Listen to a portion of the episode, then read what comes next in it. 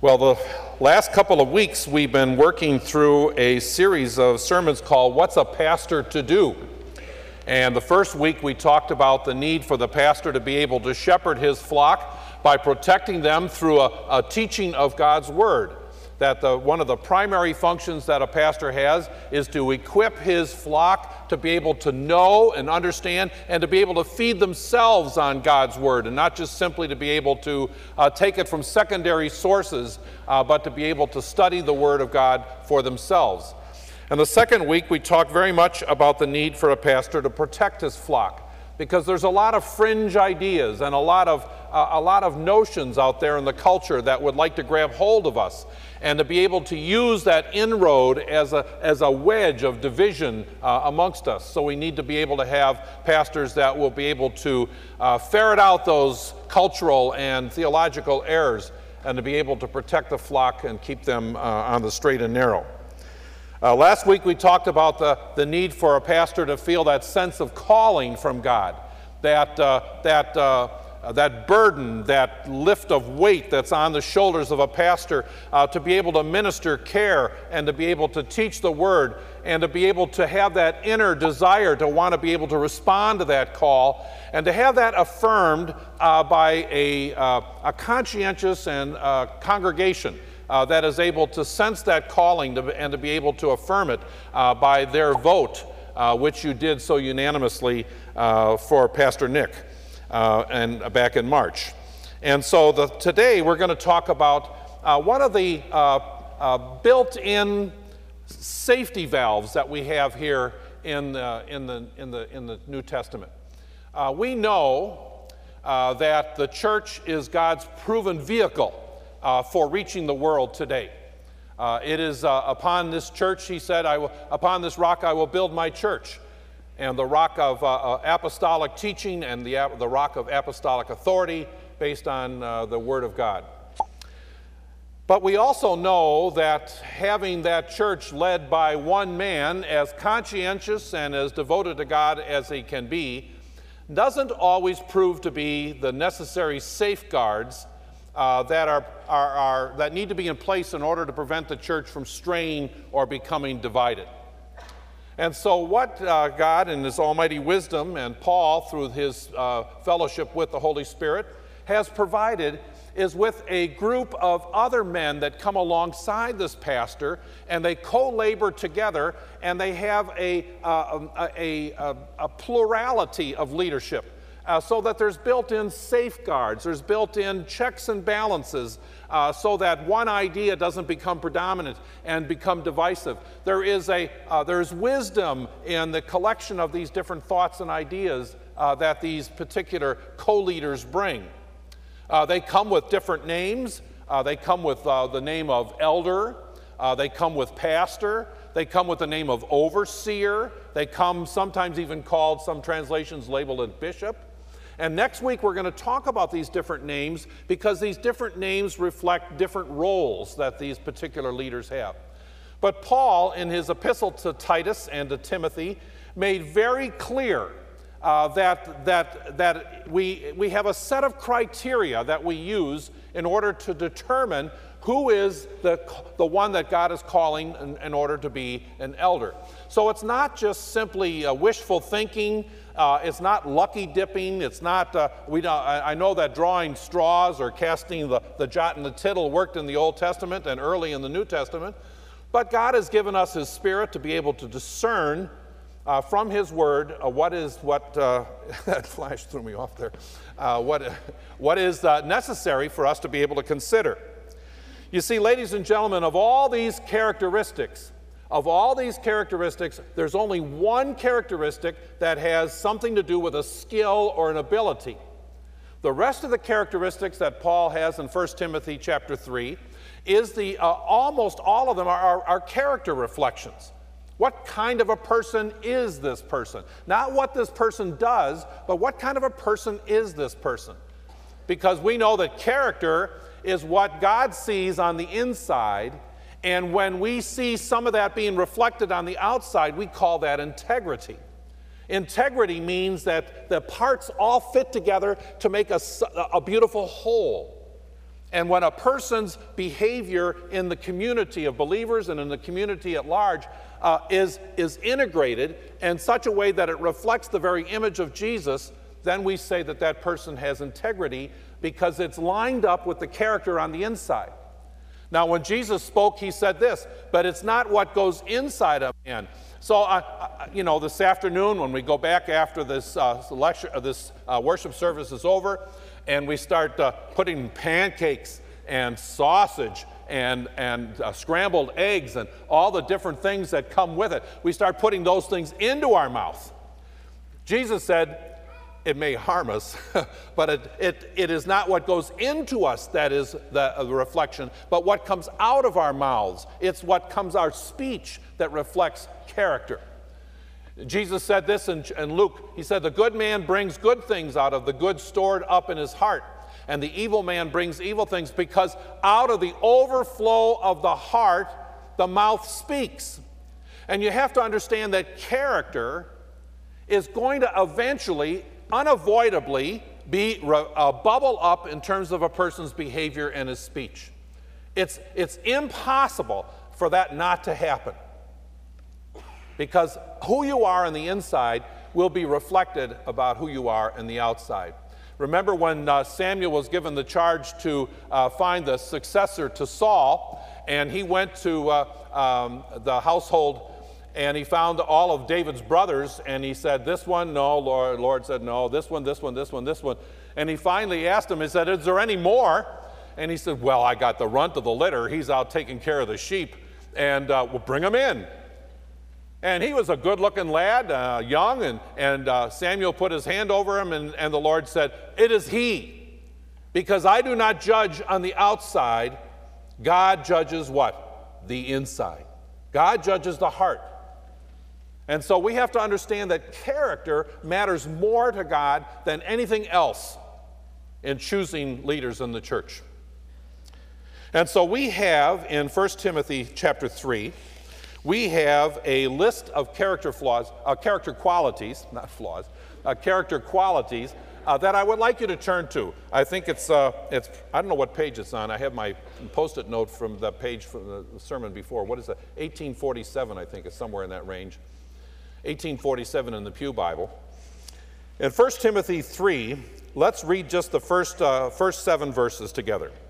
Here is a trustworthy saying if anyone sets his desire on being an overseer, he desires a noble task. Now, the overseer must be above reproach, the husband of but one wife, temperate, self controlled, respectable, hospitable, able to teach, not given to drunkenness, not violent, but gentle, not quarrelsome, not a lover of money. He must manage his own family well and see that his children obey him with proper respect. If anyone does not know how to manage his own family, how can he take care of God's church?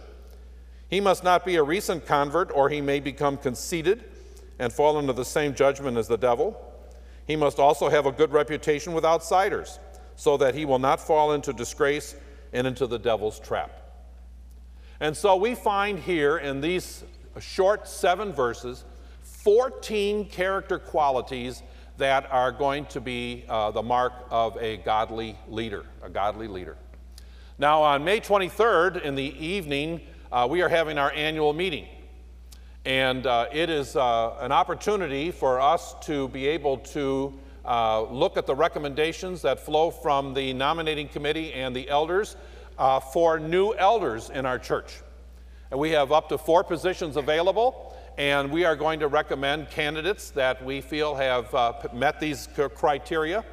And I'm going to go through them today and I want you to, to kind of develop in your own head or even on a piece of paper a kind of a checklist so that you can compare uh, these, uh, uh, these character qualities with the elders.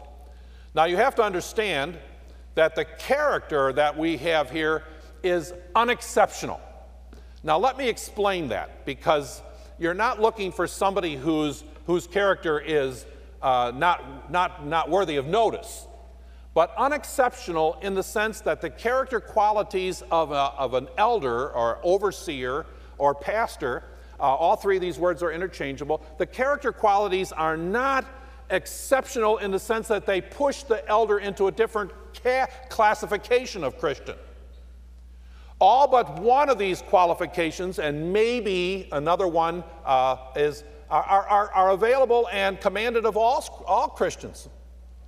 We're all commanded to be hospitable. We're all commanded to be temperate. We're all committed to be faithful to our spouses if God has called us to marriage. All of these things, all of these things that the scriptures have for an elder is that they're, they're, not, they're not different. They don't put us into a different category. There aren't two tiers of Christians in the church. There's the leaders, which I'll never be because they're up there someplace. But they're also they're, they're, they're a different degree. Their walk with the Lord, their degree of Christ likeness should be evident in such a way that we are able to observe it. And that's what makes the elder uh, uh, unexceptional. It is that it's, it's not that you can't become like us. And, and Paul, Paul is saying, as, I see, as you see Christ in me, follow me. He, he deliberately portrayed himself as an example to the flock. And an elder, leader, pastor should be open enough to be able to say, Look at my life. Look at my life. Look at the way that Christ shapes my life. And if you see anything in me that you would like to try to do in order to become like Christ, do it. So it's not like they're different than you. We walk on two legs and eat food with forks, and we do all sorts of things that you guys do. That's not the point. The point that there isn't a separate category for leader, and then there's a separate category for everybody else. So let's take a look at this. The first thing that Paul says is he mentions this, and, uh, and there's been some confusion about the placement of this statement. The NIV places it at the beginning of the passage, connected with these uh, set of character qualities. Other people think it relates to chapter 2, which we will talk about in a few weeks. Uh, but uh, chapter 2, uh, and I feel like uh, this, this particular, I agree with the NIV, this particular phrasing should go with this particular passage. Here is a trustworthy saying, and I want you to pay attention to this because Paul is trying to, trying to emphasize one part of it and not necessarily the other. He said it's, it's a good thing. It's a good thing if uh, you are in this congregation and you set your heart on being a leader. Because it is a noble task. The emphasis here is not on the person's desire but the emphasis here is on the nobility of the calling. And that's what Paul wants to emphasize here is the nobility of the calling. And so he says there are three components uh, to a call to leadership.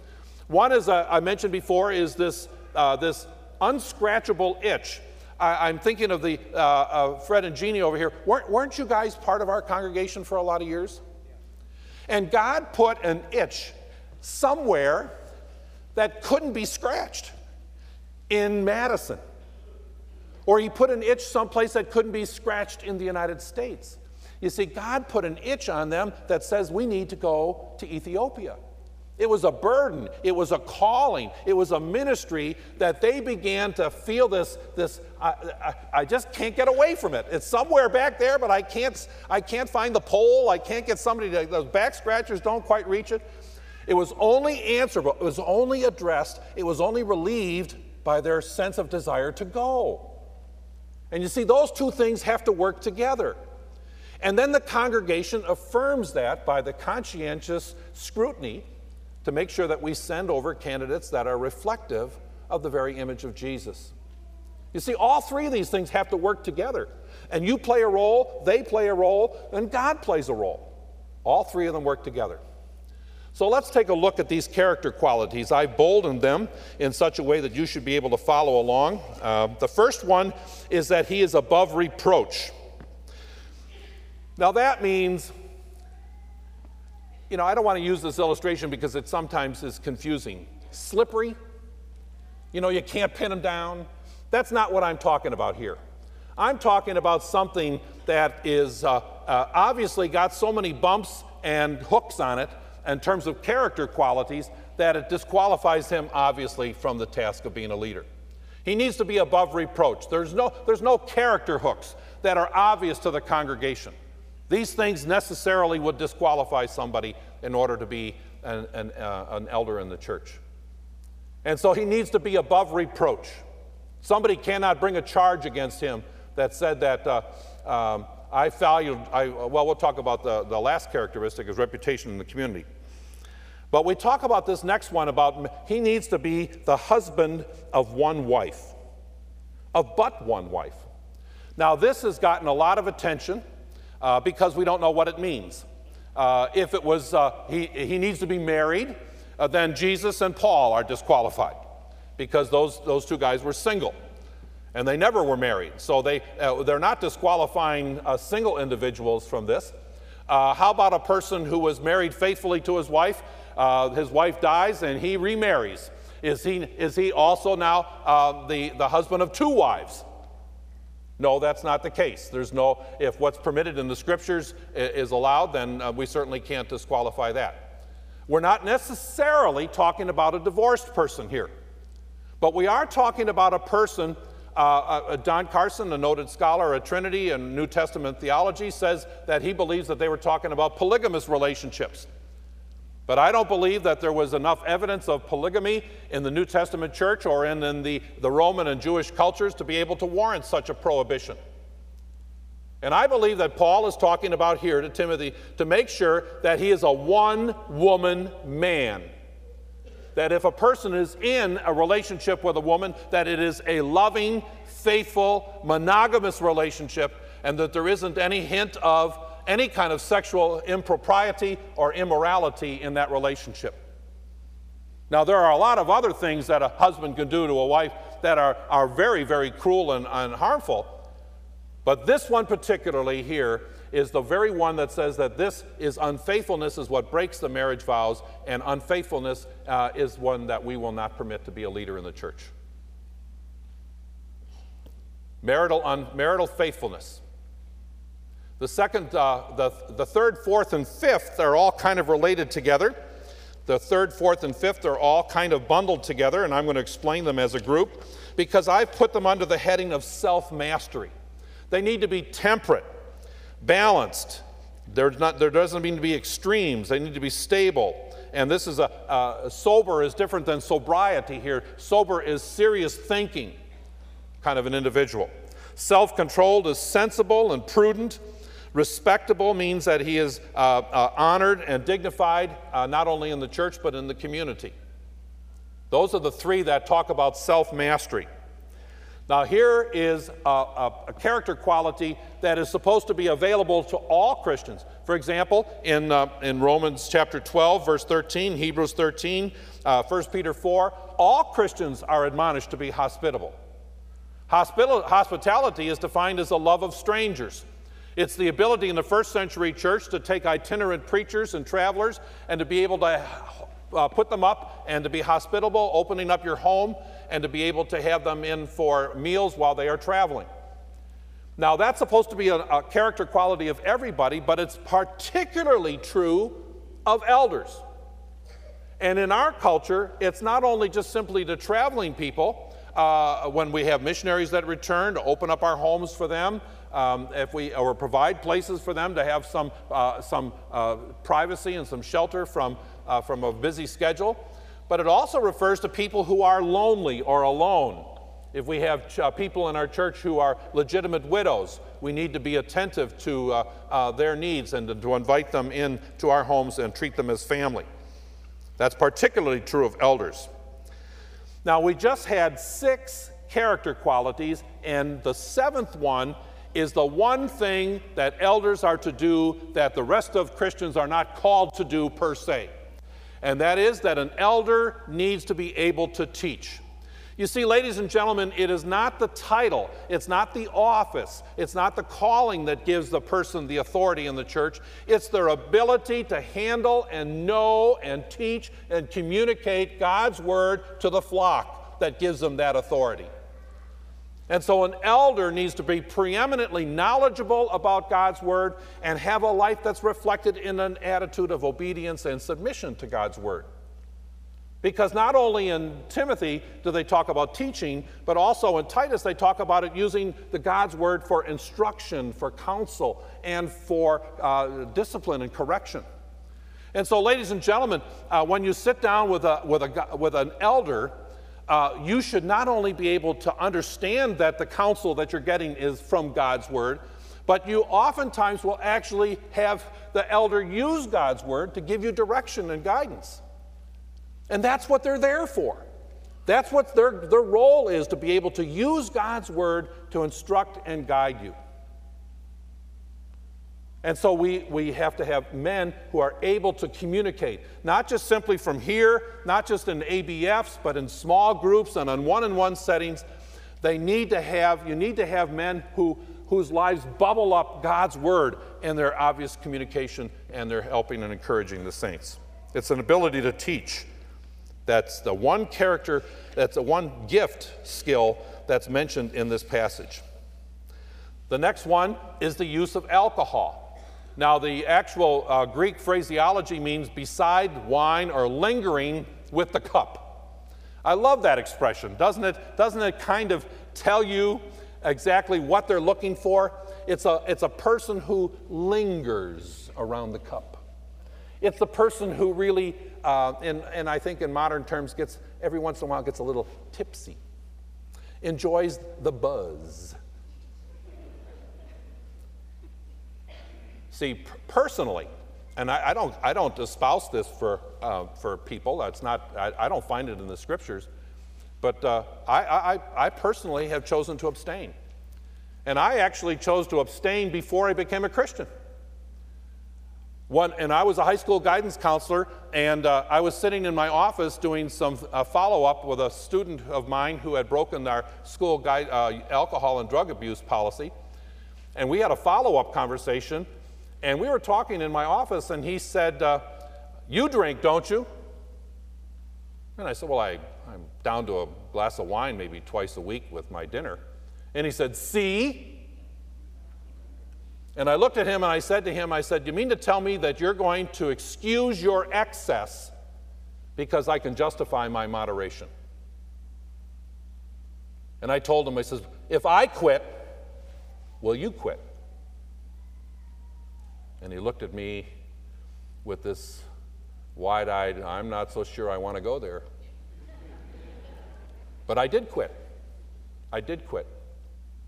And it gave me a tremendous credibility in my office.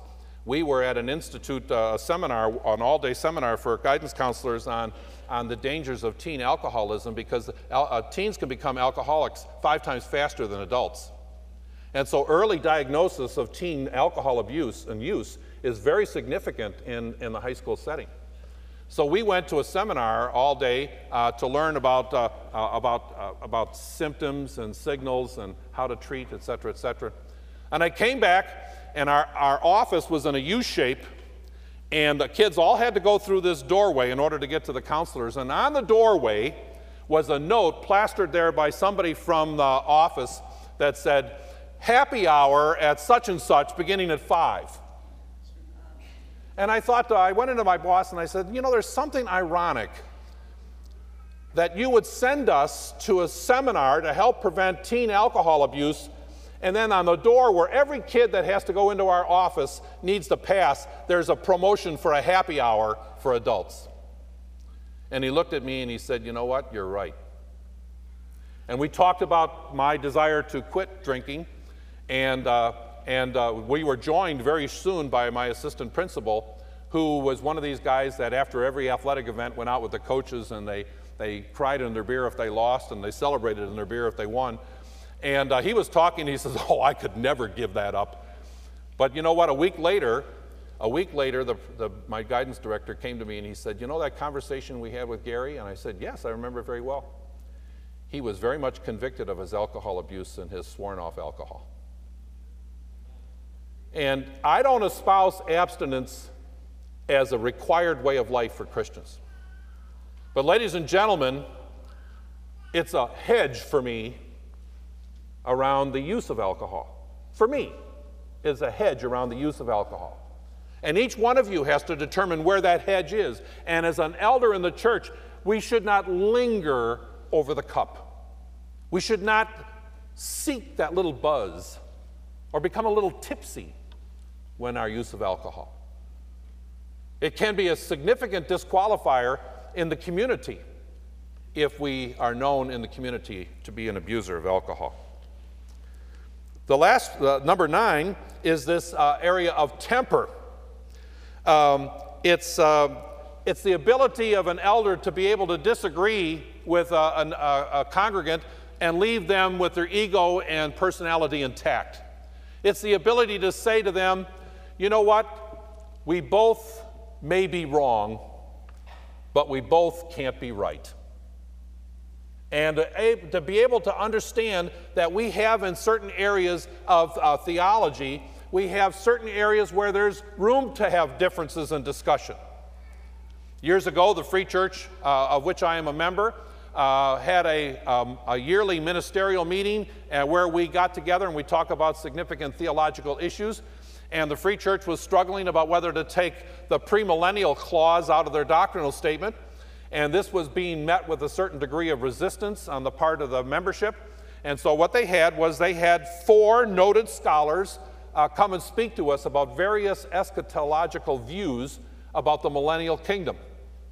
We had Dr. Elliot Johnson, the president of Dallas Theological Seminary, and Daryl Bock, a professor of New Testament theology and scripture. We had uh, Dr. Douglas Moo, who was a PhD, PhD director at Wheaton University. And we had a guy by the name of De- uh, Greg Beale, uh, who is also a professor of theology at Wheaton College. All four of these men represented different views, and they got up there and presented their views, and each one was given an opportunity to rebut the other. And then we had open questions. And one, one of the wonderful things we had was we had four separate, diverse views on the millennial kingdom, and all four of these from people who used the Bible to defend themselves, and all four of them uh, had a tremendous camaraderie, friendship, and, uh, and, and uh, uh relationships one to another and we had, we had an opportunity to discuss openly and honestly these different views within the confines of Christian fellowship. And there's room for that. There's room for that. But there can be no room for an elder who is going to use his temper and his anger and frustration as a tool or a wedge to, get, uh, uh, to win an argument.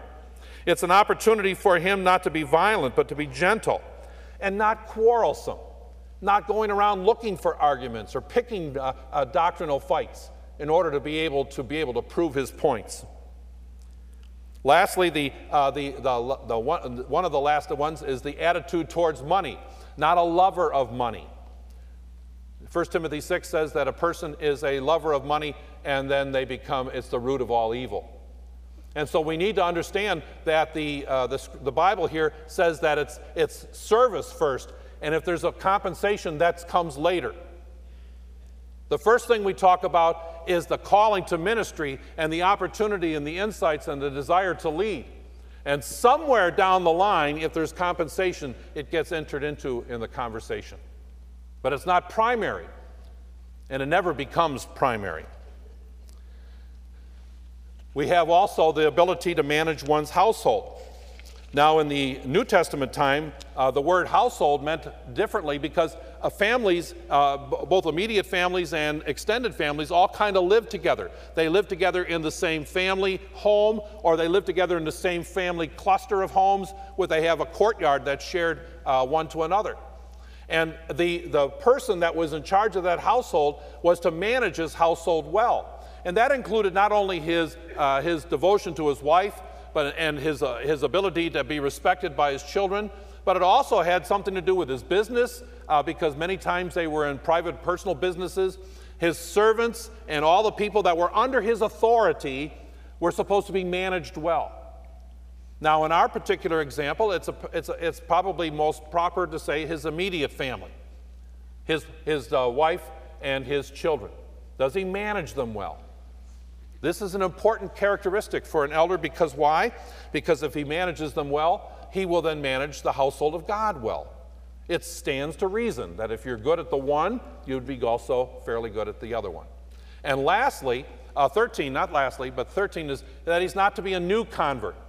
A new convert sometimes uh, does not, is not prepared, uh, ladies and gentlemen, I'll tell you, there's, there's, there's, it's, it's a burden and a weight to be an elder. It's not an easy job.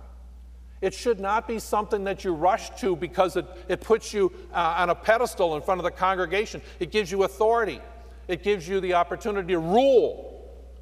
That's not what we're talking about here. It's a tremendous responsibility to be an elder in a church.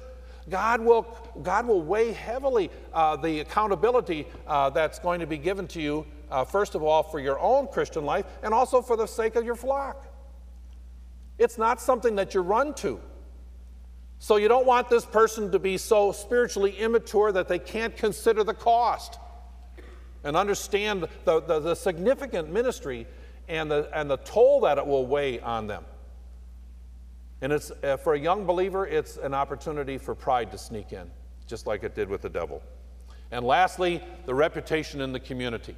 How does the community view this person? Do they have a certain level of respect and, uh, and, uh, and uh, trust for this person? Uh, this is something that we need also to be able to take into consideration. So we have 14 character qualities, well, 13, and one that is a, uh, a quality that is uh, of ability to gift and teach. And so develop your checklist. And when the names are presented to you, go before the Lord in prayer. It's, you know, the checklist is not, did he invite me for supper? The checklist is not, how firm a handshake? The checklist is not, do I like him? The checklist is all these biblical character qualities. And if you don't know, then you honestly have to put a question mark. But if you do know, and it's admirable, not something that puts them in a different class, but something that's something that's pursuable on your part, then that's the kind of a person you want leading your church.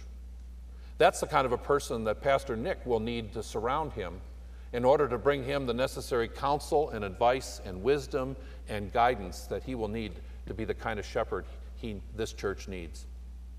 It's not Pastor Nick, it's not the elders, it's the team working together to shepherd this flock. That's what God has called us to do. That's what God has gifted us to do. And by God's grace, that is what He's been working into the very fiber of our character and that you see exhibited in daily behavior. That is what a church leader is supposed to do. Let's pray. Gracious Father, thank you for being so specific and so detailed about the th- kinds of things that leadership is supposed to be. Father, we'll talk about the doing next week, but this week we're talking about the being. And Father, thank you that with your church you have raised up godly men to be able to lead and serve and work together in community to be able to accomplish the mission of this church. So, Father, we pray your blessing on them, those that are, those that uh, will be uh, leaders in our church. We just thank you for them, and we just pray that you will just uh, give us wisdom and discernment to be able to affirm their calling to this noble task. We thank you for your word. We thank you for the opportunity it has to instruct us. We pray that we would take it humbly and, uh, and use it um, modestly uh, in our discernment of the next generation of leaders. We pray this in Jesus' name. Amen.